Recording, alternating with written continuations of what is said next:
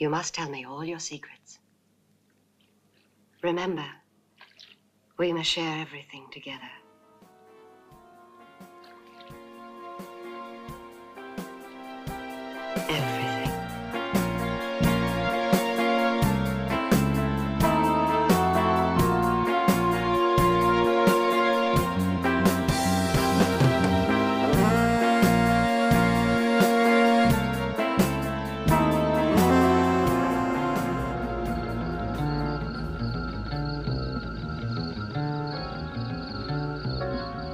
How would you like to disappear? Disappear? Go undercover. You know this man? Who's here? I'm here. You're here. These victims are all the same physical type. What about him, Skip? Late twenties, one forty, one fifty pounds. Dark hair, dark eyes. Have you ever seen him before? I want to send you out there to see if you can attract this guy. How, where?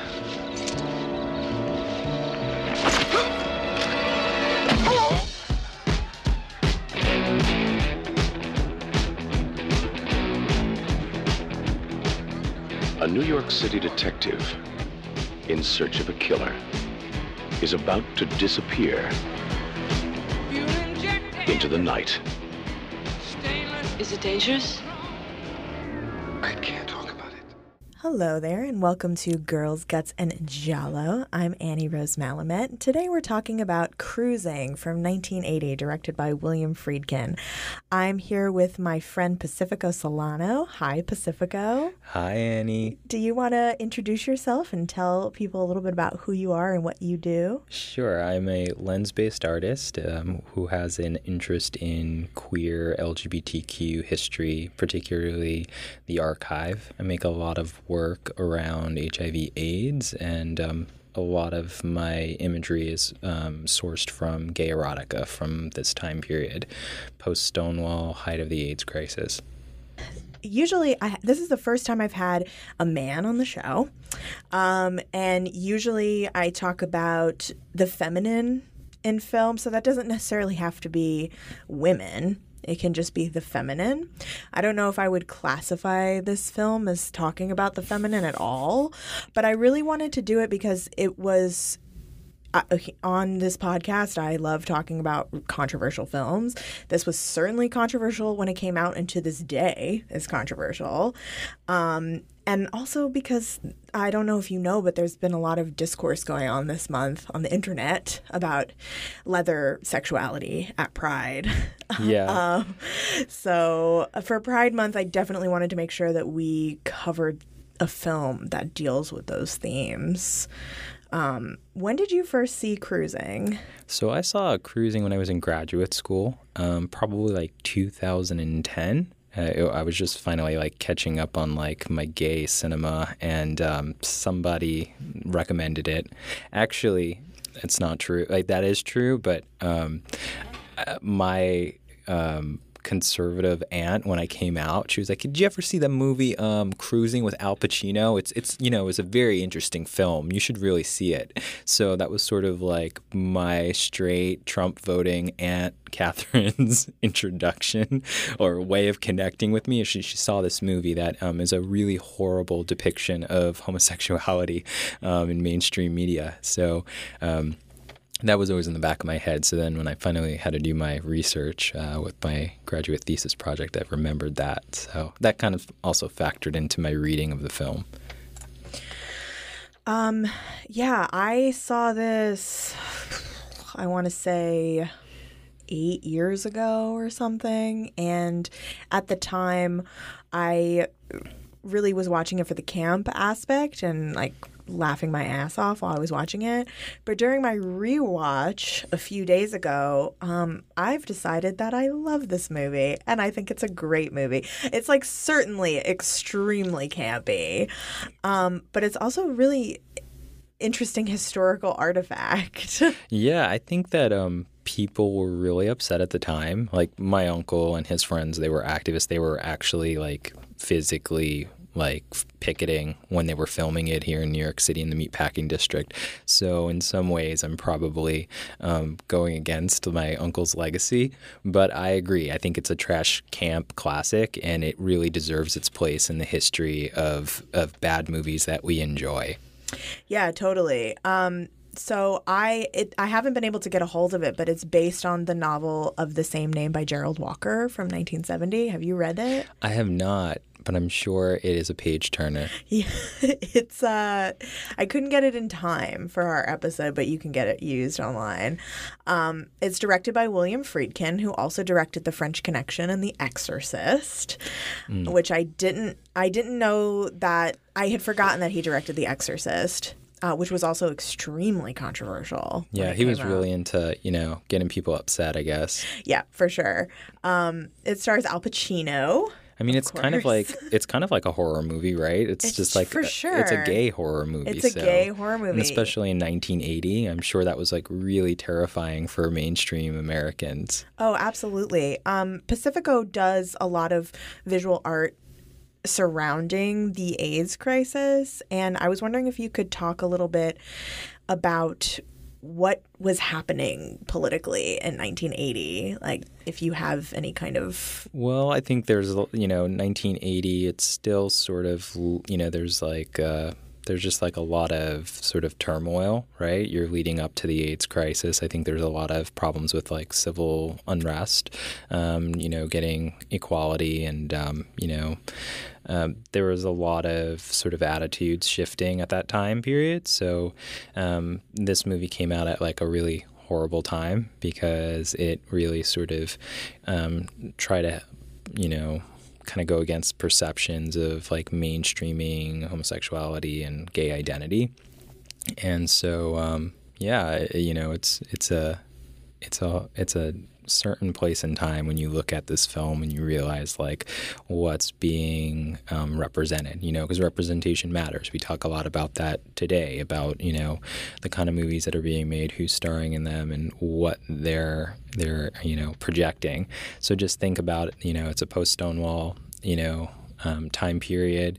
People are fighting for equality. They're um, making some strides, and there's a movie like this that comes along that's uh, really regressive, um, deeply flawed, um, plays into every kind of stereotype that um, straight Americans would have towards um, particularly gay men, um, and uh, it, it does not do anybody any favors in the community. Yeah. Is that good? I feel no, like... no, no. Yeah, totally. Yeah, for sure.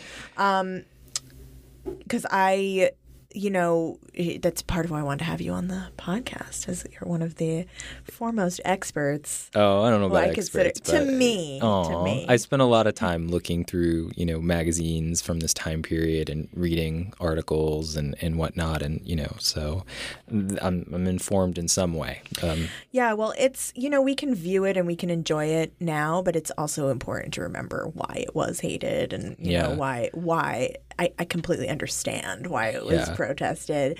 Um, Friedkin, Friedkin originally uh, wasn't interested in the movie until he came across a series of articles in The Village Voice about a serial killer who was targeting gay men in the leather scene in New York. Um, Friedkin also knew a police officer who had gone into the same sort of deep undercover work that Al Pacino uh, goes into in this film. Uh, and Paul Bateson, a doctor's assistant who had appeared in The Exorcist, uh, who, while being prosecuted for another murder, was implicated, though never charged, in six mm. of the Leather Bar murders.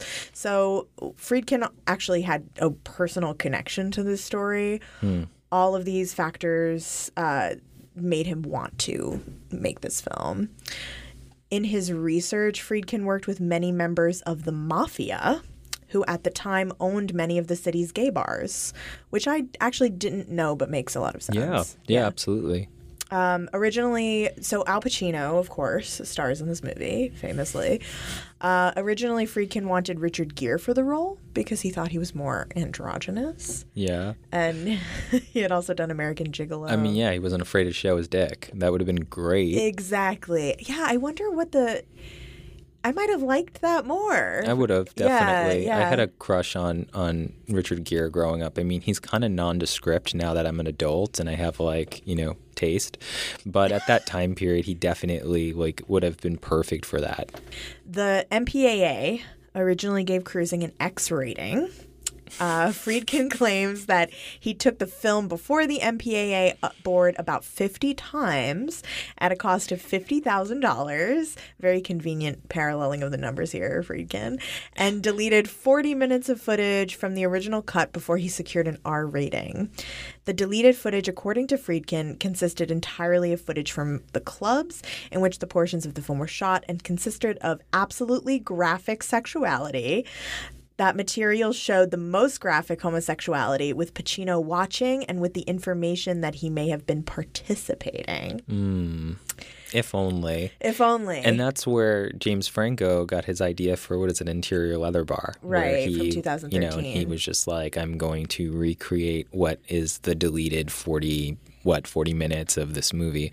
And instead it was like a giant wet fart. It was so I haven't seen it, so it's not good. Um, it is one of the worst attempts at making an art house film I've ever seen. And maybe it's the queer baiting. I don't know what it is. Like, for me, like, James Franco does nothing at this point. It's like, unless you're going to show me a video of, like, you know, you sitting on some guy's face, I really just don't care at this point. Um, right. He's, like, theoretically queer, yeah, right? Yeah. I, well, he probably actually is. He gets, like, to be queer without any of the, like, repercussions. Right. Yeah, exactly. No, he's but super that whole pretty. That whole movie was just him, like, you know, um, finding, like, a young Al Pacino lookalike, and, like, the stress and rigor it's taking for him to, you know, put himself into this this role. And it's it's literally just like, I don't know, like ten gay men in, like, a basement that looks like a bar.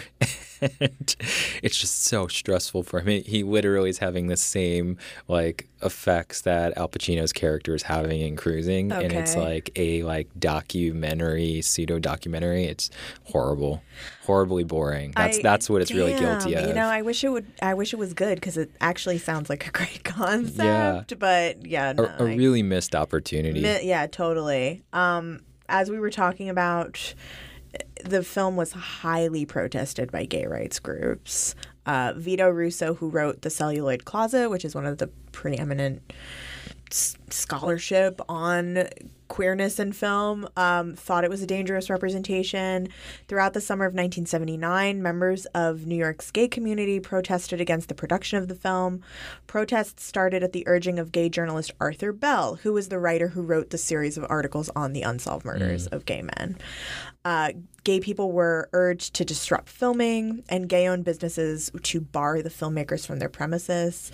People attempted to interfere with the shooting by pointing mirrors from rooftops to ruin lighting for scenes, blasting, this is so extra and gay, blasting whistles and air horns near locations, and playing loud music. one thousand protesters marched through the East Village demanding the city withdraw support for the film. Um, and as a result, the movie's audio was largely dubbed, overdubbed, in order to remove the noise caused by off-camera protesters.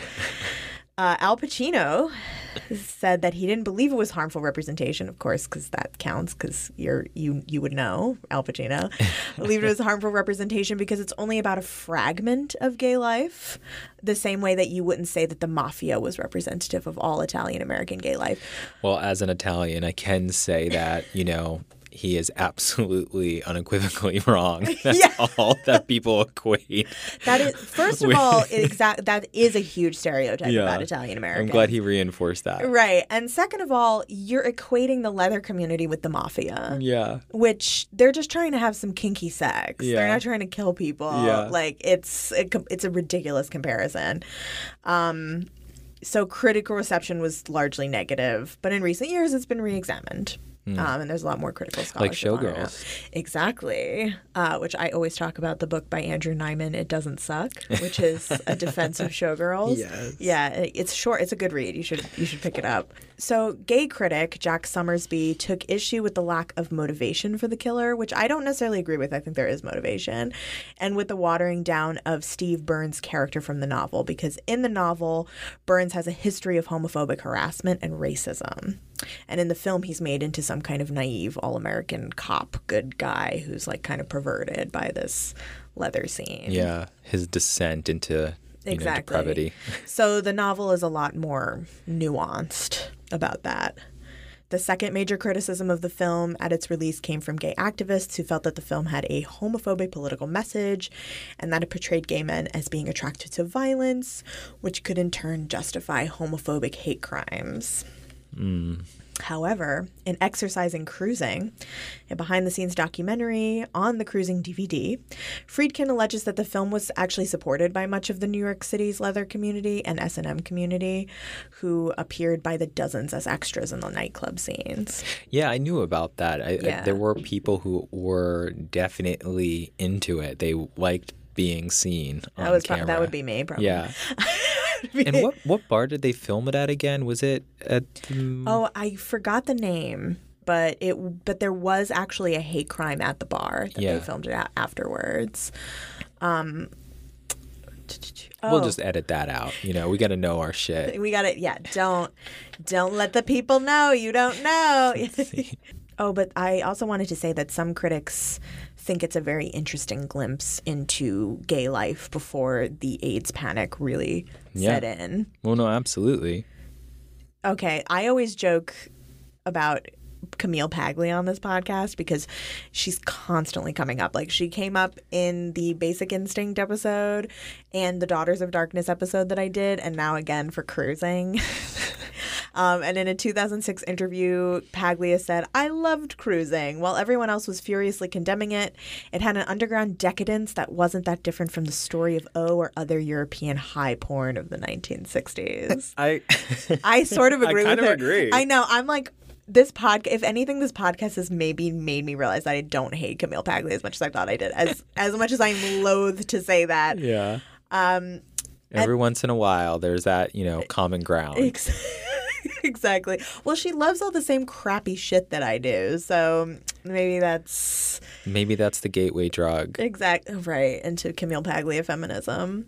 Uh, two months after the film's release, a bar prominently displayed in the movie, which we can't find the name right now, uh, came under attack by a man with a submachine gun, killing two patrons and wounding twelve others. Friedkin refused to comment on the attack. Of course he did. Yeah. Is there anything else about the history of this film that you wanted to talk about? I don't know. I think we're kind of like parsing through it. You know what I yeah. mean? I think that so much of the film is sort of a like window into the way that um, particularly gay people were viewed um, through like a wide cross-section of America. So it's not just like, not even though not everybody's in the, you know, B D S M scene. I think that for somebody in the Midwest, that was definitely like what they equated homosexuality between two men. You know, it's this sort of, um, you know, in their eyes, perverse, like, you know, sort of um, kind of descent into, you know, being, um, I don't know, I guess, uh, completely reckless and, and um, you know, um, driven by sexual desire, right? And I think that that's what that movie really kind of reinforces, is that like gay men just want to have sex and um, don't care where they get it from, and it's are very interested and turned on by danger. And so it really kind of like does reinforce these really negative stereotypes. But there's also, you know, like we're talking about it now in the sort of camp classic, you know, lens that we're reading it through. It's it's so absurd that anybody who is living as a gay man or as a queer person can see that, like, that's actually not the reality. Right. Um, you know, like, it's not very often that, like, six foot four, you know, men in jock straps and cowboy hats, like, walk into, like, a police interrogation room and, like, smack you across the face, you know, and then walk out saying nothing. Yeah. You know, so it, it, it, there's such a suspension of disbelief that happens in a film like this if you really are, you know, somebody who's a part of the community. But, you know, that said, you can understand why people were so upset at the, at, you know, at the end of the day. But I often find that like films that um, really get people upset, that really get under the skin, that really, um, you know, um, just really get people riled up and feel like it's an affront to their identity and their dignity, is the movie comes out and then it's just so bad and it's so critically panned that it doesn't even matter. It was like never going to be a hit. Yeah. And at the same time, like, it's – I'm very wary of trying to – how do I want to say this? I'm very wary of trying to appeal to the mainstream and, and say, you know, we're actually not like this. You know, yeah. It's like we're not sexually driven. We're not turned on by violence. But what's wrong with that? What that's is the other, wrong with that's that? The, uh, that's, that's the, the flip other, side of it. The other, that, the other yeah. flip side is like, so what? Like, we don't have to be nuns. Like, yeah, we're free to feel our sexual desires and to um, embrace them. Like, we're not repressed. So, I mean, part of me feels very connected with that whole like dance sequence of like all of the men in leather just, you You know, doing poppers with Al Pacino as his butthole's puckering open as he does poppers for the first time. It's just really like kind of amazing. It's like he gets to come into this this very exclusive world of like freedom in exactly. nineteen eighties America. Oh like, my God, and it's right there. It's nineteen eighty, and it's there's one woman in the movie. Yeah, his one girlfriend, woman. Right? Yeah. So who just cannot relate. She just does not understand what's going on with has, her She's her completely husband. Oblivious. She's like, what's wrong? Exactly. Talk to me. And in in that way, like the movie kind of acts as this pure fantasy space. You know, I think of stuff like The L Word and like Queer as Folk, and we're like, of course life is not like that. If life were like that, like my life would be a lot better. Like if there oh was God, totally. a fucking gay person on every corner who wanted to have sex with me, like my life would be so much better, but there's not. So in this, I kind of sort of, I see this movie as kind of like almost this fantasy space. Oh, absolutely. Uh, it, and it celebrates in a way, yeah. like sexuality. It's so overtly sexual. And I think only if you already have a negative idea, you're going to watch it and think negatively about oh, gay people. Oh, of course, yeah. That's, and fuck those people. I mean, I guess my, my, my big question is like putting yourself in like the mind of like a nineteen eighties, like, m- like I keep saying Midwestern, I don't know, I'm talking about the heartland a lot today, but it's just this idea of like these people who are straight and are going into a movie theater to see this. Are they cheering on the deaths of gay men? Are they like, are they excited to see them get murdered? Are they, are they, um, Are they fearing for the character? You know, it's like, a, you know, usually when you see a horror movie, you don't want the person in the film to die. You know, you're following the characters and, you know, there's the chase usually and whatnot. And there's like a whole sort of psychology that comes with watching a horror movie that I, I'm so curious. I wonder what it must have been like. And, you know, we'll never know because it's a time capsule. But what must that have been like? Who were they rooting for? Were they rooting for the killer? Um, were they... Um, rooting for, you know, Al Pacino to get out of this deep, dark, seedy underbelly. Totally. Um, or were they were they disgusted with him? Like if they thought there was ambiguity that he in turn becomes a gay psychopathic murderer? Um, like what what are those um, what are the what are the answers to those questions? And I don't know that we'll ever get them, but they're really complicated. And I think that that um, sets like this really interesting, um, you know, dynamic of re-watching this film and, and re-evaluating its sort of cultural legacy. Um, so those are some thoughts that come to my mind when I think about that film, is that it's uh, it's not so black and white, and it, totally. it it's really messy. And um, I don't know, I think about I think about that when I'm looking through anything through the lens of today, you know, is like uh, anything that's been captured on film or as a photograph, like we read it through a completely different set of circumstances.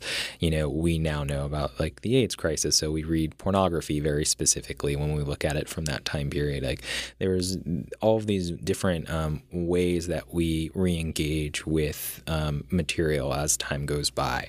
And I think this movie is like a perfect example of that. Though I don't think that as many people are on the same page as you and I are. No. That this movie is so bad that it's good. Um, that, you know, like, it, you know, it's so horrifyingly problematic, but like it sort of transcends that. It becomes like its own thing where it, it is actually so preposterous and so offensive that it becomes laughable. And, and good. And good. Yeah. You know, it becomes like a psychosexual thriller for gay men that exactly. is being marketed to America. There's not a single – there's really – there's the straight people in it are cops, but that's it. Yeah. Like it's just – it's a complete fantasy. And that I find really fascinating. Like – yeah. It, well, we'll get into it more when we start to talk more specifically about the plot.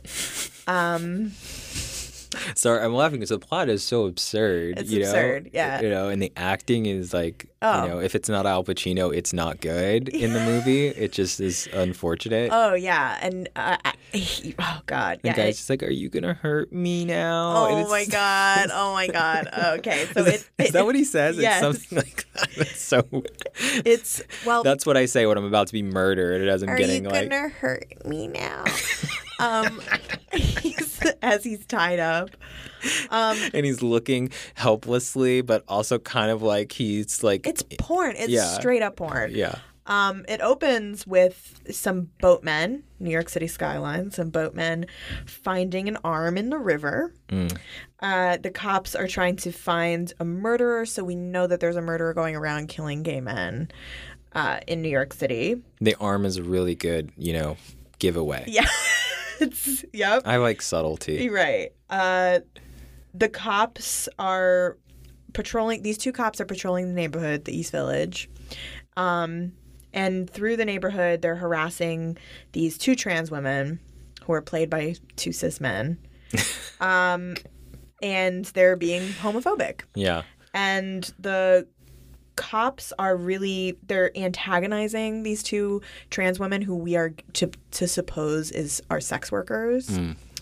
Um and there you see like all of these young gay men and trans women in the East Village. Uh everybody's white. Uh, there's well of course yeah, in, every, in this version in this of version America. Of the world yeah and they're all you know commingling and the cops are patrolling through, which used to happen like actually right they would patrol through the neighborhood and try to find people who were you know what they considered indecent activity.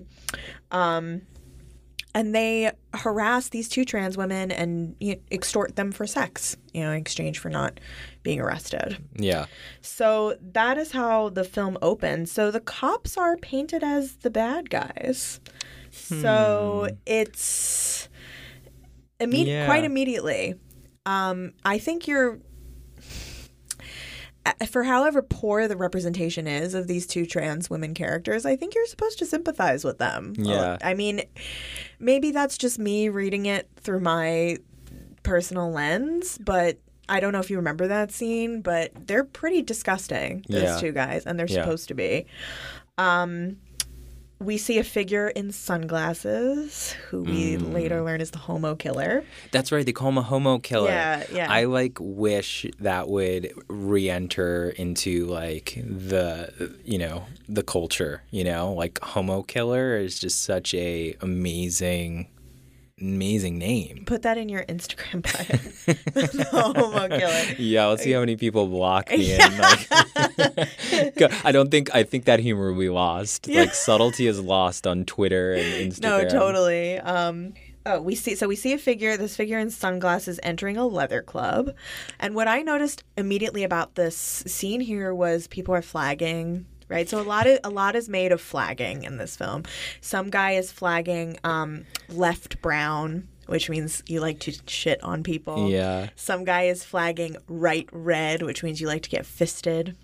So uh, there's kind of semi-accurate representation. Yeah. Yeah, immediately. I'm not going to yuck your yum. Yeah, t- totally. Um, so he's he uh, he has this discourse with this guy who's going to be the first victim. Uh Where he says, "What you know? Why do you come here?" To to the guy, and the guy, the victim says, "Because I have ego problems and I need to be worshipped and adored," and which is like every white gay man that you've ever totally. met, totally, yeah. in a New York City bar. Sorry, like, I'm not trying to make generalizations. No, but no, but for sure. I'm, but it's like that was. This is when I, because I went into this sort of being like, okay, I. I try to reclaim everything, so let me like try to see this through the lens of the gay activists and like how horrible it is. And I was like, honestly, they're kind of accurate. Like, it's kind of accurate. Like, that's... I have ego problems and I want to be worshipped and adored. Like, I, I mean, say that about... That's kind of me. That's kind of all of us. So. I, I say that all the time. I always make jokes about, like, I'm I'm a top because I have ego problems. Like, that's... it, it, it was, like, shocking to me that they actually said that. Um, they go to the Saint James Hotel. Hmm. And, of course... My notes are ridiculous. Oh, okay. One of my notes is just, this is hot. They have sex. The uh, the feud, the victim, you know, has this suitcase of all his fetish gear. He has a giant dildo in it. Yeah. Um, I like, though, that he's just, like, sensible and, like, packs everything in, like, a nice suitcase. Which you know? is realistic. Like, if you – I don't know if you ever been involved in the leather scene at all, but, like, as somebody who's involved in it, that is accurate. Like, people bring suitcases with all their toys to, like, have a scene. Um So then the killer ties this guy up. There's some – he takes out his knife. He's, yeah. There's some – this is the other thing is, like, the knife play and the guy, you know, saying, like, are you going to hurt me? It's almost – I was trying to – because, of course, I watched this with my mother. I, I was trying to explain to her that I – felt like it was the film was almost purposely ambiguous. It was it's it's marrying play violence to real violence yeah. in a very like purposeful yeah, way. I, could, I definitely see that reading when you're when you say it. But for me, I just saw it through the lens of like cheesy eighties horror mm-hmm. and him just being like, "Are you gonna hurt me?" Yeah, like, I, I it's over right. Your screen time is done. Right, exactly. And it's definitely that. But I also feel like I feel like if when you're sinking so much money into a film, like there is intentional stuff that has to be going yeah. on. Like I I think that that is like their I you know almost like a consensual non-consent sort of scenario, and it's supposed to be, you know, like a dom sub relationship. Yes, for exactly. Sure. Yeah. Um So there's ambiguous consent stuff, but then he stabs him. Yeah. Really violently. And the next thing we see is uh, are the cops at his autopsy, and they say that his anus was dilated at the time of I his remember death. That. Yeah. That is... yeah, so it's very salacious and exploitative of these gay men's bodies yeah. and the activities that they participate in.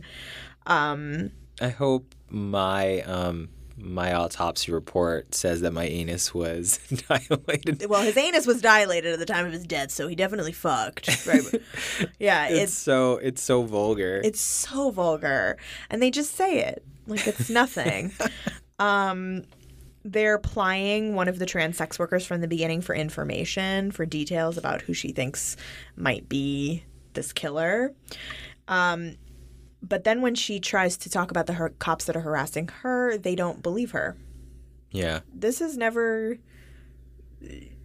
you know, really – she comes and goes in and throughout the film.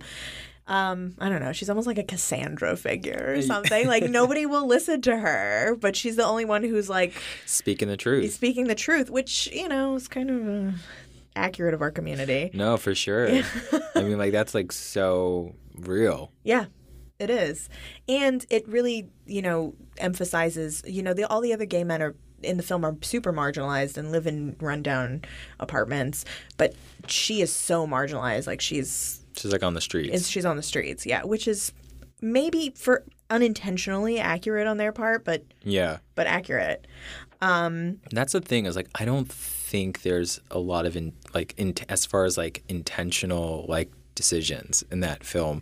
I think that like, you know, they got lucky that we can read it through that lens today right. in some ways. Like I just don't know. It's like a it's like I said, it's like a weird um it's such a I mean it's aged in a way that like we're able to imbue it with that, but I don't know. I find that like the director and and and, and the people involved, like I feel like they were a bit clueless when they were making the film, and there were like these happy accidents that were like true to life right. in some ways. But I also want it to be a masterpiece, so it's really complicated for me. that's very valid and uh, like definitely why I do this podcast, um, yeah. because I'm constantly torn between yeah. those things when I watch these movies. Um, so Al Pacino's boss, the captain, uh, calls him into his office, and the first thing he says to him is, "You ever had your cock sucked by a man?" And Al Pacino is like, "What? Uh, no." I, I really like your Al Pacino impersonation. It was really good, actually. He's like, "Oh, you gotta be kidding me." Um, he they want him to go undercover in the S and M scene. Um, he agrees to it. The next scene, we see him in bed with his girlfriend. He looks pretty disinterested. She says, "Your father called today," and he he, he looks like he's going somewhere else mentally when she says that. So, and it never comes up again. Yeah. So I I'm I don't know. I I wonder. There's so many themes here, albeit perhaps unintentional. Yeah. Of no, let's just make them intentional. Let's make because it intentional. It's intentional, it's... For, especially for this podcast. I'm sorry. Yeah. I didn't mean to be like a Debbie Downer. No, no. You're not being a Debbie Downer. It's fair. We have to like look at both sides, right? Yeah. But like I, I feel like as I was watching it, I was like, there's too many things that line up yeah. for it to be completely unintentional, like the father issues, right? Yeah. And there is like a certain awareness of the complicated and often bad relationships that gay men have with their fathers. Whoa, whoa. I agreed to come here today. I did not think we were going to go down this road, okay?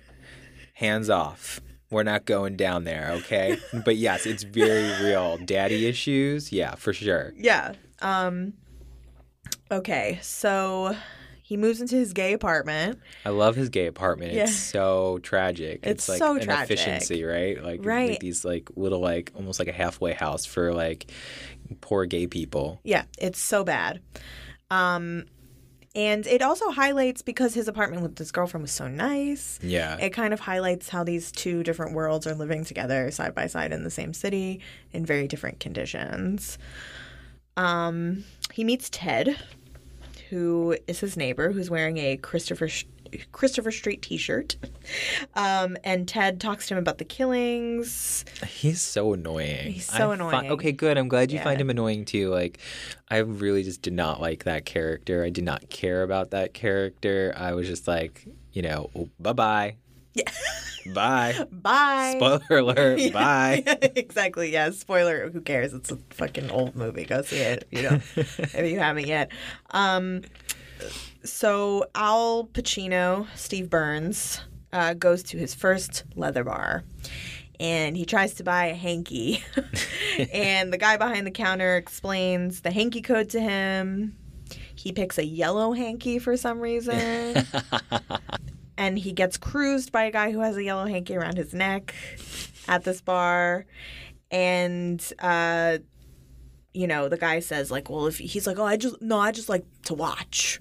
And the guy is like, well, if you like to watch, take that yellow hanky out of the Like, it's so, they're so serious about it, which I can honestly kind of imagine people being like, like really hyped up. Yeah, for sure. Totally. For sure. I mean, they're all like on coke or whatever. Yeah. Um, I wrote down here, my note here is that the parties are pretty accurate. I mean, as somebody who goes to yeah. a fair amount of B D S M parties, like... It's actually filmed really beautifully. It is, like It's yeah. like a really amazing cinematic moment in that in the film. Like, I think that it it really it kind of has... I mean, it's iconic. Like, it's when, when people say the movie Cruising, that's the scene my mind... Um, always goes to. It's like yeah. the dance well, floor. I think you're thinking of the one that happens later. This is the first time he goes oh. to the leather bar. But all of the scenes yeah. are iconic. Yeah. Like all of the leather bar scenes. Yeah, yeah. And like you said, the one that um, James Franco did the movie about, the one that comes a little later. Yeah. Is, that's what people think of when they yeah, think of this movie. I mean, it's it's fantastic. It's like this amazing kind of, I mean, it's just, it's lit beautifully too. It's yeah. like this like blue light. Totally. Know, like, before H B O stole all the color gels for every like on-demand movie that they or show that they make, right? And it's so like expansive and like it's just such such excess, like a Roman orgy or whatever. And oh, I also forgot to tell you that Al Pacino, or talk about how Al Pacino finds all of these uh, gay porn magazines in his apartment, and one of them is um. the one you do a lot of work Blue with. Blue Boy. Yes. Yeah. So I thought of you during that scene. Um, Blue Boy is so light, though. It's like cheesecake. Right. The fact that they thought that that was like some hardcore shit. They thought it was shit. like this hardcore stuff. Yeah, exactly. Right? Like, it's like pinups almost. Yeah, it's yeah. like it's like album reviews on Bette Midler and like really different gay subculture. Yeah. I mean, yeah. they would like, you know, they would have an S and M like centerfold. Every, okay. It, but that would be like, you know, a themed issue. Right, right. You know? He goes to the Central Park cruising spot under the bridge. Guy like cruises him. He walks away with the guy. It cuts. We don't know if he actually had sex with this guy or not. So that's one of the first moments where it becomes ambiguous yeah. to if he is actually engaging in these activities or not. And it's supposed to be. I mean, Friedkin said it was supposed to be ambiguous. Um, so the killer is also out on the prowl. He's also in the park. Yeah. Takes has this other victim, and he sings like an uh, almost like a nursery rhyme before he kills people. uh, his voice is crazy. Well, the voiceover is just like, oh my god, who is the voice actor for that movie? Like, right. It's n- clearly not the actor. No. Like, it just cannot be. No, because when you finally like see his identity, you're just like, there's no way that this voice is coming from him. Right. It's it's so weird. Um. So Al Pacino fucks his girlfriend to prove his masculinity. Oh, of course. Yeah, so that there's a straight sex scene in the movie. Um, thank God. Thank God. Al Pacino goes to the, um, most of this movie is Al Pacino going to different leather bars. That's most of the movie. Yeah. There's a the part where he goes to, uh, and it's a cop theme, cop theme leather bar or cop theme night yeah. at a leather bar. Um I that, mean, even the title of the movie and that, like, nice, like, tie between cruising, like, in gay culture and then, like, cruising in a patrol car, like, that oh, sort absolutely. of relationship there. It's, like, so intertwined throughout the whole movie with, like, cops and, you know, like, anonymous sex. And so it's, like, there's, like, this really kind of perfect merge between the dual meaning of the name of the movie that absolutely. kind of, like, brings it into focus in a in a kind of interesting way. Yeah, and I think a lot about, too, the the cop fetishism, fetish imagery that happens in the B D S M community, mm. the leather community, and how that is born from this legacy of trauma, of being our identities being heavily policed mm. by the state. Um, nothing like fetishizing your fear and shame. Yeah, right. Yeah, so I mean, it. I mean, it makes complete sense, though, right? It's like we're so um, kind of complicated, and in some ways, like I, th- I don't know. I think the police fetish is very self-loathing in some ways, absolutely. But then it's also like about like shame, and but it's also then about reclaiming that. So it's about like all of these really complicated emotions and subverting the the sort of archetype of like masculinity, right? Within with a with the police officer, and so this whole movie really does that in a really effective way. I yeah. think where it, it really just takes like the whole stereotype of the policeman and really makes it fucking gay. Oh, so gay. Um, he gets kicked out because he's not in a cop uniform, so they which they will they will enforce those things. Um, but he couldn't night. wear his he couldn't because then everybody would know that he is not undercover anymore. Yeah. So that's a really important plot point. Yeah. Hello, and that is why this movie is trash. Yeah. Yeah. Like we've just got we've been so serious about this movie, but also we have to remember just how trashy it is. It's so trashy. No, it's so I mean, it's a delight in how oh, trashy yes. it is. A guy tries to pick him up, but he instead goes he looks like he considers it, and then he goes home to his girlfriend. Um, then my note here says, we meet this fashion fag. Me, I show up. I'm on the scene. Yeah. Hey, guys. Hey, guys. Uh, who goes to a peep show, um, and he gets murdered at the peep show. It's not nice. No. It's really homophobic. It's really homophobic. Um, yeah. That's a terrible way to go. Yeah. So, oh, and when he gets murdered, the killer says, you made me do that, which is something that he says again and again. Uh, you made me do that. Sorry, it's so ridiculous. It is. Like, how do you unpack that? Like, there's we could have a whole thesis just on that. Right. Um. Oh, okay. I also made a note here. Yeah, we could have a whole thesis just on that. But I also made a note here that Al Pacino is, like, just wearing his leather clothes around now. Like, as with, like, the next scene is, like, he's just in his leather gear. Like, they gave him all of these items. The cops gave him all of these items. Which is great, because leather is really expensive. Super expensive. It's also summer, and it's supposed to be a heat wave, and everybody is sweating their asses off in this leather. In this yeah. way, which, I mean, it really adds to the whole, like, grittiness and yeah. you know, sexuality of it. Um, now we get to the iconic scene. So yes, yes which is the best scene. Um, there's a man being fisted yes. in a swing. Yeah, which to me is nothing, but for representation, it matters, I think. Yeah, totally. When was the last time you saw somebody getting fisted in a swing? In a mainstream you don't even, cinema. You don't even see women getting fisted. Yeah. And to see a man getting fisted, like this guy covering his fist. In Crisco. His bare fist, by the way. No protection. In Crisco. And then like fisting this man in a swing. Crisco disco. Like people must have been horrified by that. Like, I don't even think straight people knew Mom, that was possible. Right. Mom, I'm gay. She just saw the movie Cruising. Yes. She's now concerned that I'm going to get my butthole plunged with a fist. Yes, exactly.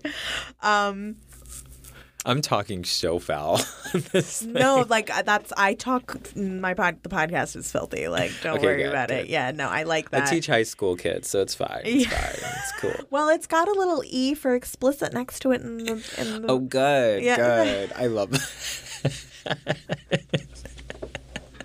Um, but yeah, you could, I mean, feel, you can feel comfortable to say whatever you want. Yeah. Um, yeah. But, you know, within... Yeah. I mean, it's a very sexual movie, so. Yeah. yeah. I mean, well, it's just one of those movies where you're just like, oh, I'm, like, turned on, but I'm also, like, disgusted. and Which and, I'm into. Yeah, you know, which is, like, a whole thing, you know? It's, like, a whole, like, kink, actually. Yeah. No, it's so gross. And you're like, oh, my God, nobody's wearing condoms. Nobody's wearing gloves. But... I mean, it's also really sexy. I mean, this guy's getting fucking fisted. I don't know. In front of Al Pacino. In front of Al Pacino, who then... That's my kink. Yes. I want Al Pacino watching. Watching me while I get fisted. um, Al asks about this guy, Skip Lee. Um, and, you know, the bartender tells him he's bad news. Then he dances with Skip Lee. In this iconic dance scene. Yeah. Where he's taking poppers. Woo! Yeah. Woo! How Woo! He is having the time of his life. He loses his mind. Yeah. He's legitimately having the a good time. The agony and the ecstasy of Al Pacino. Yeah, he's legitimately loving it. Yeah. Um... His dance even... moves are, like, out of fucking control. Out though. of control. Like, so... so violent, um, really scary and spastic, and, you know, he just keeps going for more. He just is like, give me more poppers, need more, need more. But, you know, who hasn't met that circuit queen who's yeah. just always a little bit too much? Yeah, no, it's so – I love it. But – and he is very much, at this point to me – genuinely enjoying himself. Yeah. Like, I think he's really into being in this scene now, the leather scene. Um, he tells the cops to watch out for Skip. The trans woman, who I don't believe is ever named, um, gives info about him.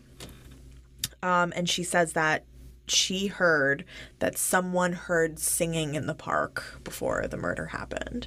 So, like, mm-hmm. this nursery rhyme that he's... singing, right? Um, the cops go out for a steak for some reason. Because they're straight men. Because they're straight, straight men. men assert their masculinity by eating meat. Right. And that's when they realize that the, the weapon, they look at the steak knife and they realize that the weapon is a steak knife. um, and I just wrote here in big letters the word meat. Yeah. Because it's like...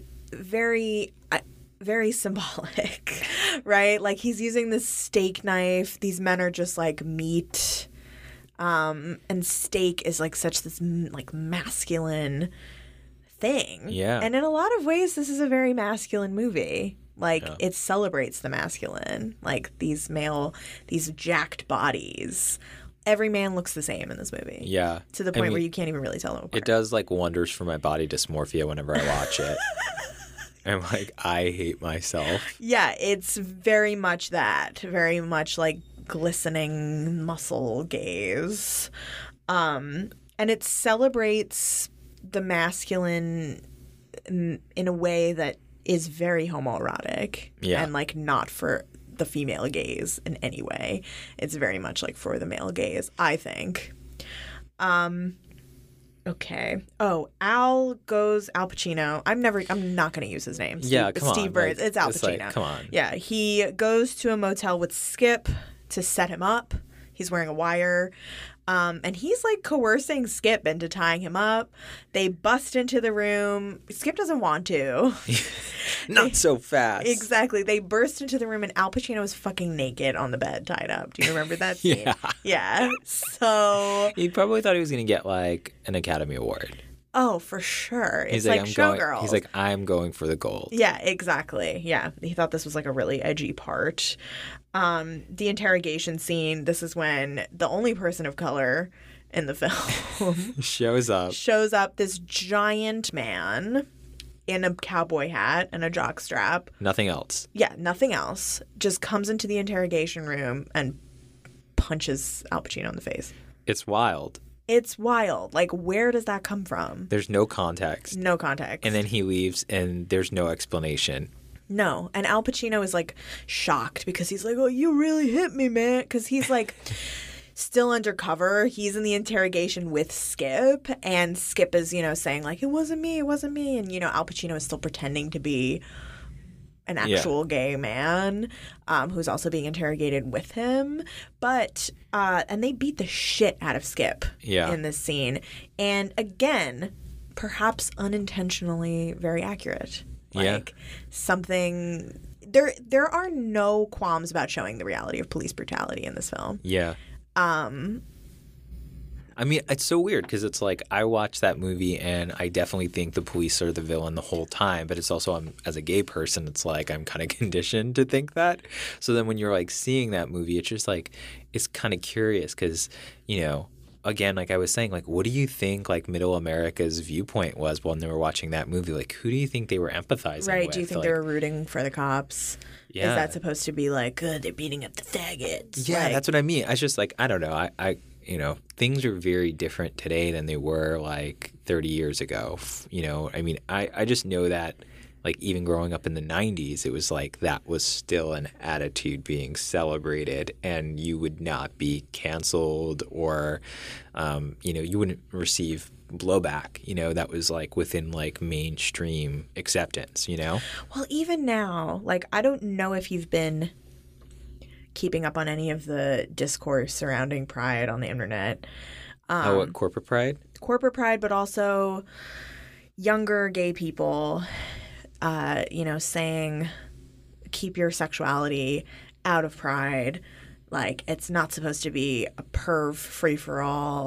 Like, really? Yeah, keep it at home. Oh, girl. Which is very much like an internalized homophobic I didn't know that attitude. Was happening. Oh, it certainly is, which is why I think films like this are important to talk about. I've been so busy, like, watching the flame wars about corporate Pride and, like, who's for it and who's against it. And, totally. That's a know, whole other like, thing. Well, that's... Pride is a shit show this year. I mean, it yeah. is every year. But this the kink at Pride thing has been hotly debated right now. Yeah. Um, really? You know, people saying, huh. like, don't walk someone on a leash around at Pride. Like, kids could be there. Who are these people saying this? Like, generation, like... Generation Z. I don't... Ooh, girl. The kids are not all right. I mean, they don't... they have not... They don't know their history. Yeah. I think is... the problem. Like, there is such an um, mainstreaming of queerness that has happened. Yeah. That it's they're living in this kind of ahistorical reality, whereas, yeah. like, any gay man who's over forty has lost a loved one to AIDS. Yeah. And they forget that. And it also makes me want to rail, because it's such an assimilationist attitude yeah. of, like, desexualizing yeah. queerness, which, like, let's be real. We never want to talk about that aspect of it because, of course, we want, like, basic rights. But we're being denied basic rights based on, like, who we fuck. Yeah. So it's – it is about sex. Yeah. So – and that's – that totally gets lost in the shuffle. Exactly. You know, like, like people don't want to talk about that. Like, it's about fucking. And you realize when you're looking at these debates how puritanical things still are. And yeah. there's like, I'm a good gay. You know, like there's always that person that's like, I'm not like those other gays. You know, like I, you know, I don't I don't want to see that stuff. Like I'm not into that weird stuff. And like, first of all, no one asked you to be. Yeah. But there's I mean, there's so many levels to it. It's just very disturbing to me. Yeah, no, I completely agree. I don't know. I think that there is definitely like a lack of history that happens um, with like a younger generation. But I also try not to make too many generalizations. I like try to keep an open mind. Oh, but, well, there's definitely people yeah, our age and yeah. up who feel the same way. That's what I was going to say. Because yeah. I was going to say like I'm I'm disappointed by everybody always. Yes. And I think that's just the my my mantra. Like it's just like never be surprised by somebody else's self-loathing and just how like it comes out in all these like really strange ways. Um, but yeah, I mean, I, I don't know. I think that like what a stupid thing to like waste your energy on. It's well, just the, like there's what, so many other more important things. I'm sorry, it's ridiculous, but it, it's this cry of like, what about the children? That what about it, the fucking children? So talk Keep to your kids about sex, and if you bring them, talk to them about sex. Yeah, like talk to that them about sex. That is why what we are marching. Is. Okay, exactly. Like it's let's not take the sex out of it. Yeah. Like it's a big part of it, um, and leather sexuality, like. Leather culture, the leather scene was one of the first sub-queer subcultures to really accept trans people, yeah. to really like be talking about safe sex and all of these things. And it gets lost as kind of just this like freaky thing that people like to do, and it's not really political when it is like inherently super political and like a Uh, yeah, I mean, it's all about power. Exactly. And it's literally it's exactly. literally about power and like ceding it and and having it, you know? That's, you know, part of why I wanted to talk about this film because um, it is so, you know, maligned and seen as this really bad representation when in a lot of ways, like, it's actually kind of like hot and erotic and like all of these things. And it's, of course, it's like corny and campy and all this other stuff we've yeah. said. But is it better to have a movie like Bohemian Rhapsody or Rocket Man, which completely erases the sex that these people were having? Like or, that is, or like you know, I mean, at the same time, it's like minimizes it yes. right to this point of like being like an afterthought, just so we can trace, like we can chase trophies. Yes, and we can have like some sort of representation with, by the way, two straight cis white men exactly. in leading roles, and one of which won an Academy Award for lip syncing. Right, you know, like I think Drag Race is give it like needs to be given its credit really because that's really what that movie is. It's totally. Just like a lip sync for your life. It totally, yeah, and it yeah, and it's not it's heavily not erotic. Like it's so, it's for a mainstream straight Sorry, audience. I'm just laughing at how ridiculous. It's so ridiculous. It's like absurd. It's is this and the kind of people there's a lot of there's a group of queer people and young queer people not to generalize but a lot of young queer people think these movies are great. And, like, there are these great representations. That's so weird. And it's really disturbing to me because I'm like, is Cruising worse than that? Oh, no. I would watch Cruising over those shit movies any day of the fucking week. Exactly. Like, Cruising is at least fun. Yeah. Like, it's at least fun, and you also get to see people like you having sex or, like, people – not people like you, but, like – because they're, like, these like, crazy idealized bodies. But people who – have desire and drive and yeah. these, you know, imperfect lives. Well, there's also like the movie like Rocket Man and Bohemian Rhapsody, it's this sort of tortured gay character. Like, if you choose this lifestyle, you're always going to be unhappy, which is like something that was very much like personified through like mainstream film yes. for like my entire life. Yes. And like it's, it, you know, I guess you can read it through like a different sort of lens of like, oh, well, they're, they still triumph, you know, they still have like the success that they need. But like the fact that it's like given so much weight in those films is like, you know, it's not lost, I think, on like a queer lens or a queer reading of that, of those films. Yeah. Um. So like, yeah, let me get to the ending of the film. Oh, it's such a good one. Yeah. So um, Al Pacino goes to his girlfriend's house. They have a talk about how he needs to stop seeing her for a while. It's just, he's just been through too much, you know, yes. like the, you know, the descent into madness has really taken a toll on him. Yes. And, you know, it's just like this sick perversion that he's had to endure. She'll never understand. And, um, you know, I love that because it's so fucking twisted that that is how they per, how they portray gay sex and gay in the gay life, the gay lifestyle. Right. We don't hear that nearly enough. The gay lifestyle. Right. Oh, you know, like that was something growing up you definitely heard from like oh, your grandmother. Lifestyle. I'm taking it back. Yeah, like it is a lifestyle. Like I don't associate with the heteros in that way. Yeah. Like it's, you know, yeah. I mean, I'm being facetious, but like, yeah, it's, yeah. you don't hear that too much these days. But it's very much of that mindset, I felt like. Like he's just been like pushed to the brink. He's like given everything to this investigation, and it's just like, he, how much more can he take? Yes. And he says to his boss that he can't handle it anymore. Um, what can't he handle? He can... It's what what can't he handle? Right. I, I yeah. I, he's he's very into what's happening, I think. um, this is when we get introduced to this Columbia student, Stuart, who, because one of the victims was a professor at Columbia. Yeah. They're trying to follow that line of thinking. This guy Stuart is involved in the leather scene, um, and he was one of his students. Um, he's roommates with the dad from Boy Meets World. uh, there's this very long sequence where Al Pacino is watching him, like breaks into his apartment, reads his letters that he's written to his father. Um, and it seems that maybe he's hallucinating. Like he's talking about how he sees like a figure in the trees, blah, blah, blah. He writes all these very disturbing letters to his father. So, again, some daddy issues yeah. coming up. The kid, Stuart, has this sequence where he's haunted. He He's he's um, haunted by his father. And he is sitting with his father on this park bench in this hallucination he's having. And he's saying, like, no matter what I do, you just won't acknowledge me or love me. And his father is like, you know what you have to do. And the father's voice morphs into the, the homo killer's voice. So it's kind of almost like we we now get that it's like almost like a Norman Bates situation. Like this kid has taken on the persona of his father. Yeah. Um, to carry out these killings.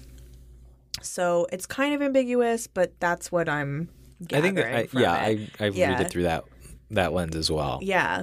Um, and again, the unintentional accuracy of like a strained relationship with your father as a gay man. Okay, so Al Pacino is trying to set up Stuart.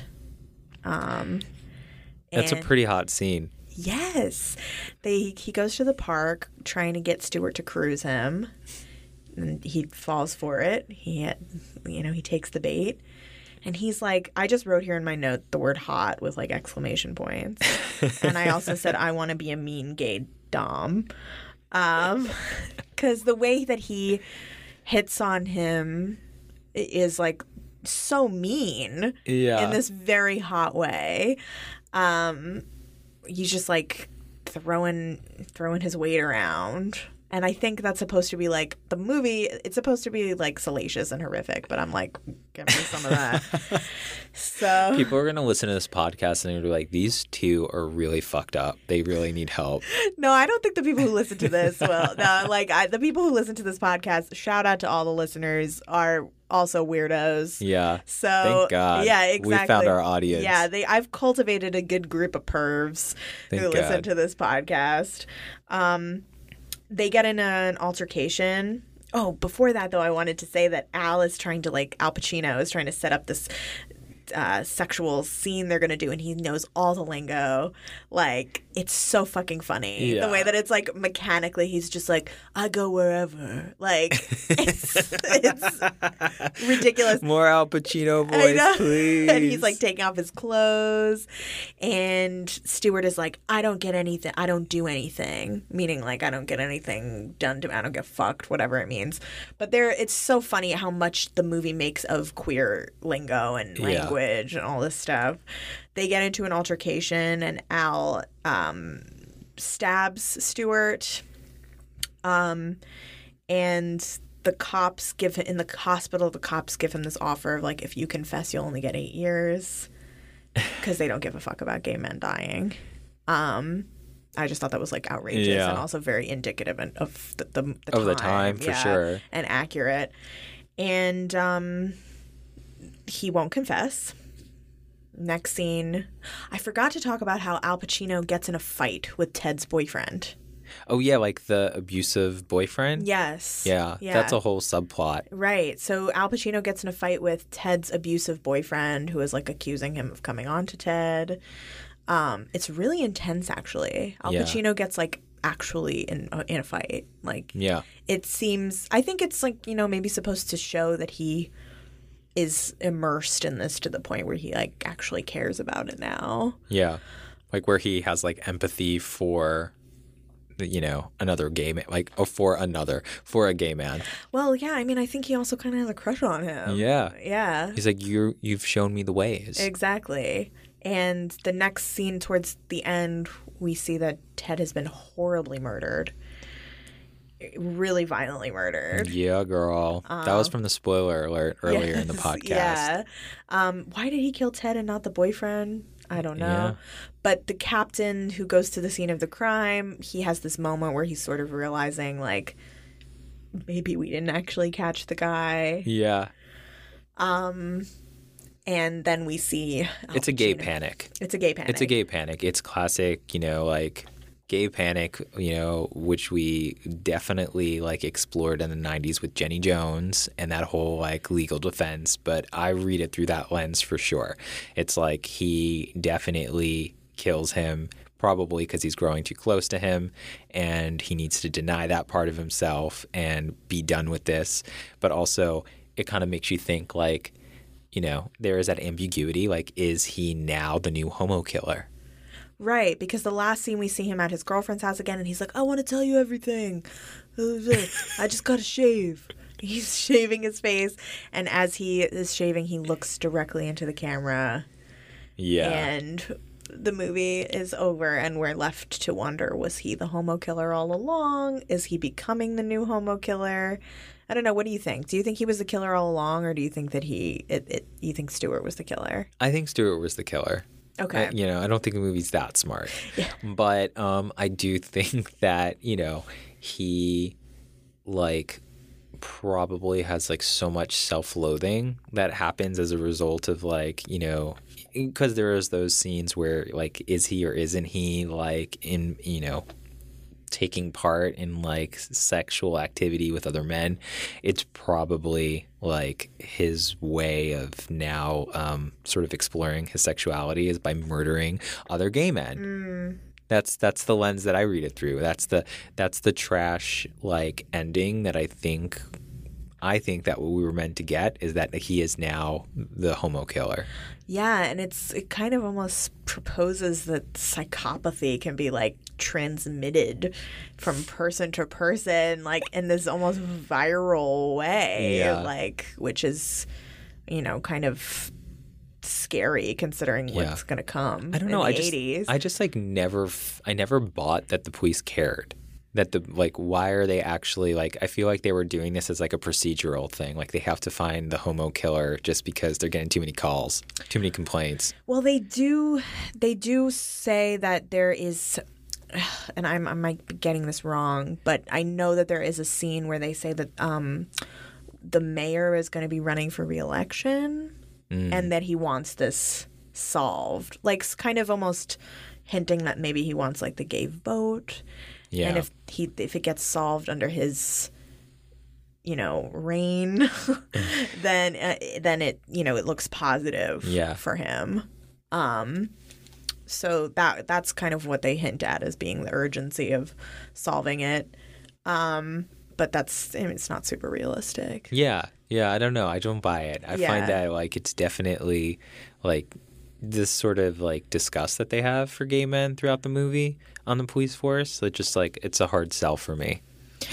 Yeah, um, and also we know historically the police don't give a fuck about queer people. No. Um, I mean, actually, you know the way that they, the way that they treat them is real. Like I say, very realistic. Like yeah. they beat the shit out of Skip. They torment this trans woman. Don't yeah. believe her. Um, but as you were saying, it's like, was that meant to be? I. I think it was meant to be sympath- – I think they thought they were being sympathetic to the gay community because that is what they said yeah. when they in- were interviewed about it. Like yeah. they thought that that it was this – kind of like Showgirls. They thought it was this like really hard-hitting, you know, expose. Expose, almost. High art. Yeah, exactly. Um, I can get behind that. Okay. Yeah. You've won me over. Yeah. You've won me over. They They – are a bunch of straight dudes, so obviously like they really don't know what they're talking about, but they that's where my suspicion yeah. has always been, you know. Well, I, you know I talk about this a lot on this podcast because pretty much every th- movie I talk about was made by straight men, um but you know, hear me out. I think sometimes straight men unintentionally do make great representations only because they're so entitled that they don't have any problem like throwing their weight around and just like doing whatever. Whereas like I think queer people, we feel the burden of the entire community and history behind us when we try to make something. And I think, you know, sometimes you don't sometimes you just want to live in a fantasy space. Yeah. And I think sometimes that is why I like these movies. Well, this film is definitely that. Yes. You know, it's like it's it, it exists as its own thing. Like it's not tied to reality. It, exactly. You know, there are moments, there are like these flashes of that where you're just like, oh, wow, that really does feel like an accurate like depiction or something that still rings true today. But overall, it's like it's its own sort of thing, you know, like where it, it exists. Yeah. I don't know. Um, is there anything else that we didn't talk about that maybe you wanted to talk about with this movie? Well, I mean, I think were we recording when we were talking about Richard Gere? Mm-hmm. Okay, good, because I really think this movie would have benefited from like Richard Gere doing a full frontal scene. I think that that's really where this film really falls short, shall I say, um, that there is no um, full frontal scene from Al Pacino. Mm. Maybe if he would have done that, maybe he would have won an Academy Award. Maybe people would be talking about this as like one of his career highlights. Well, to, in my mind it is, but yeah, I mean we do see his ass a lot. Um, I know, but, yeah, but ass no shots full... are so cheap. I know. And no, are no they full... really his ass? Yeah, or is it like not. a body double? Probably not. Yeah. Um, yeah, Richard Gere I think would have been a better choice. Yeah, more believable for sure. As somebody who's ambiguously sexually identified. Yeah. I mean, I think Pretty Woman is a really horrible film, but yet I really enjoy it. I've written college papers on Pretty Woman. Yeah, I mean, that's sort of how I feel about this. Like, I don't – I'm very much not super interested in what the actual intentions were behind yeah. things. Like, I'm more interested in what we can get from it without yeah. thinking about those things, because it's like we know that everything is horrible. Like I already know straight men have no good intentions when they're like trying to make something. I I've moved past that. I've yeah. moved past accepting that, and now I just want to talk about why it's interesting or why I think it's important historically. Um, Yeah. Yeah, well, I think there's a lot of humor that you can find in things like this where it's just like it's so over the top and it's so crazy that it become it transcends like its original intention, and it becomes this like amazing piece of, like I said, trash cinema. You know, it's like I always think about Showgirls, and that's my, my favorite film of all time. Same. And it's just like, you know, that horrible gang rape scene is mm-hmm. like so like unforgivable that somebody would film that, and yet that movie is still um it still is an incredible masterpiece. And I don't know, you know, you like you love it despite its flaws. Yeah, and it's high camp because it's yeah. the pure camp, which is, you know, ridiculous without intentionally being ridiculous, yeah. like not self-aware. And I always find that those films are always filmed really beautifully and like yes. have high production value. And, well, and it's Cruising like, is gorgeous. Yeah, and that's where like I think it fits into the canon. And maybe it will be like reevaluated, like us talking about it and just other people, like, you know, sort of you were saying people talking about the kink community as part of the sort of pride celebration and, and like the sort of things that are flaring up. Maybe there'll be reconsideration. Yeah, I mean, from a kink perspective, it is so accurate in so many ways. Yeah. Like people like fucking openly at, at leather parties. Um, there's very much like a unabashed sexuality mm. and eroticism that you don't see in movies that are catering to a heterosexual mainstream. It must be so boring to be heteronormative. You know what I mean? Like Oof, to be I like, pity them. You know, truly, it's like Aunt Ida in uh, Female Trouble. The life yes. of a the life of a heterosexual. Heterosexual is a sick and boring life. It really is. And queer people who try to fit into that, you know, you don't have to. Obviously, you don't have to be into all kinds of kinky, weird shit. But to completely reject that is just such speaks to so much internalized homophobia and homophobia. Yeah, and it's, you know, there's like the argument like, but this is how straight people see us, and like if we give I don't them care that, how they see who us who cares that's yeah. like, can we move past this? Like, like clearly not... their opinions are not good or valid. Like, so they don't They don't wash their ass. We already know that. Like, yo, that is so true though. Like, yeah. whenever you, whenever I see like a really hot straight guy, I'm just like, ill. ill like exactly. You know, like that's like a really he doesn't great... wash his ass. They don't talk about S- they're like literally just passing the same yeast infection back and forth for months.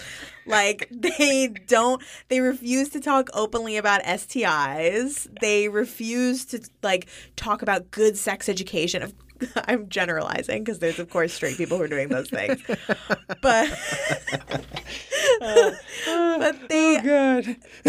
There's like such, it's so, who cares what these people think? Like they barely can even handle having comprehensive sex ed in school. Like, go off, Annie, go off. Yeah, I, I just, I don't give a fuck. I can't fathom giving a fuck. Yeah. Um. Anyway. What a delight. Yeah.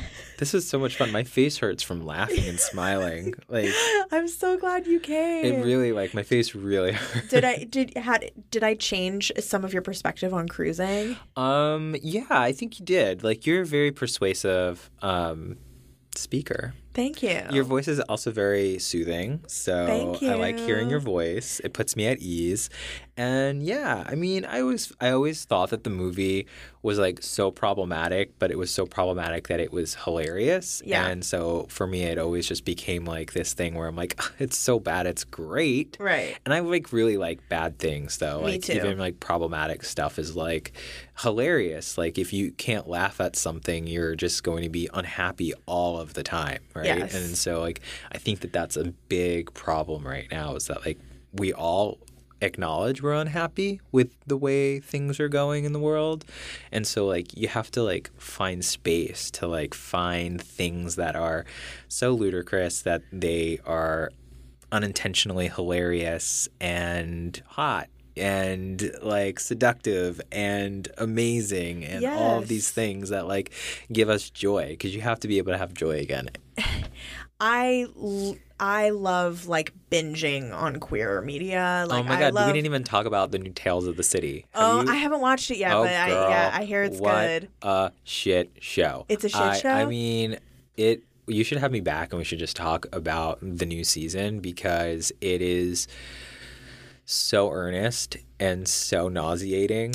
Well, this is the other thing is like sometimes, but people... also amazing, right? Things get into a territory where I'm just like. Do we always have to talk about struggle? Like, something I like about Cruising is it's like it is not about coming out. Yeah. Like, it's not about any kind of real real life struggle. I mean, and in a way it is because, like, people – what am I trying to say here?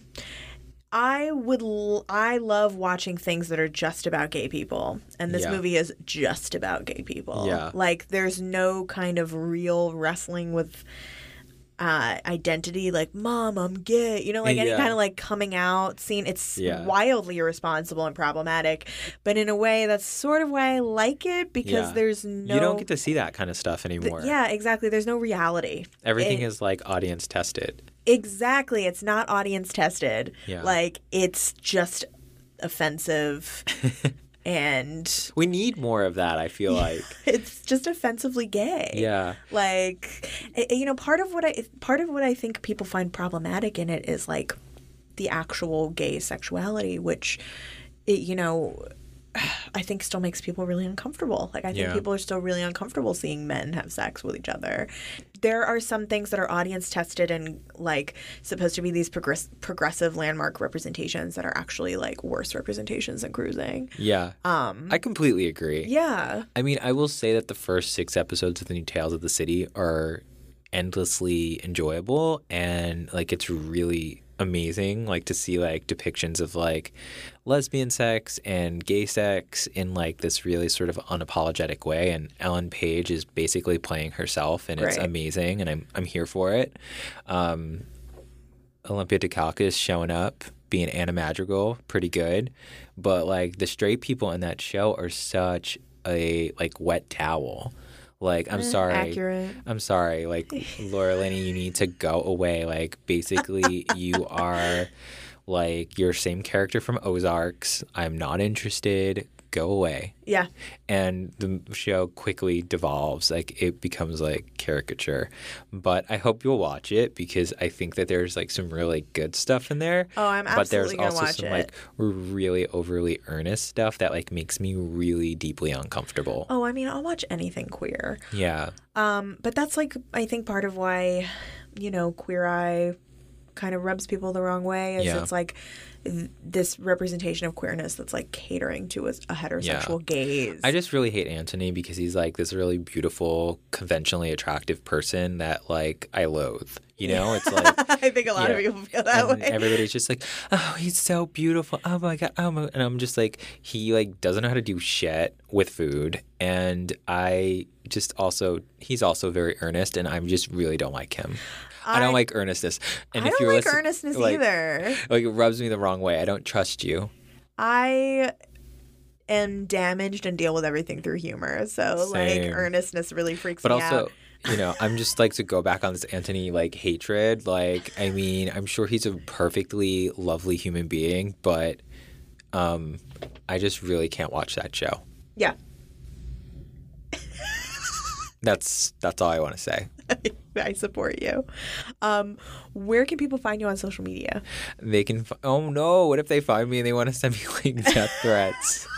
I'm scared. Do you not want to give you? You don't have to give you. Um, Pacifico underscore photo is my Instagram account. That's the one I mostly use. So if you want to terrorize me, that would be the one. Wait, why do you think people are going to terrorize you? You I don't didn't know. Say anything crazy. I don't know. So I'll play us out here with the soundtrack written by the punk band The Germs.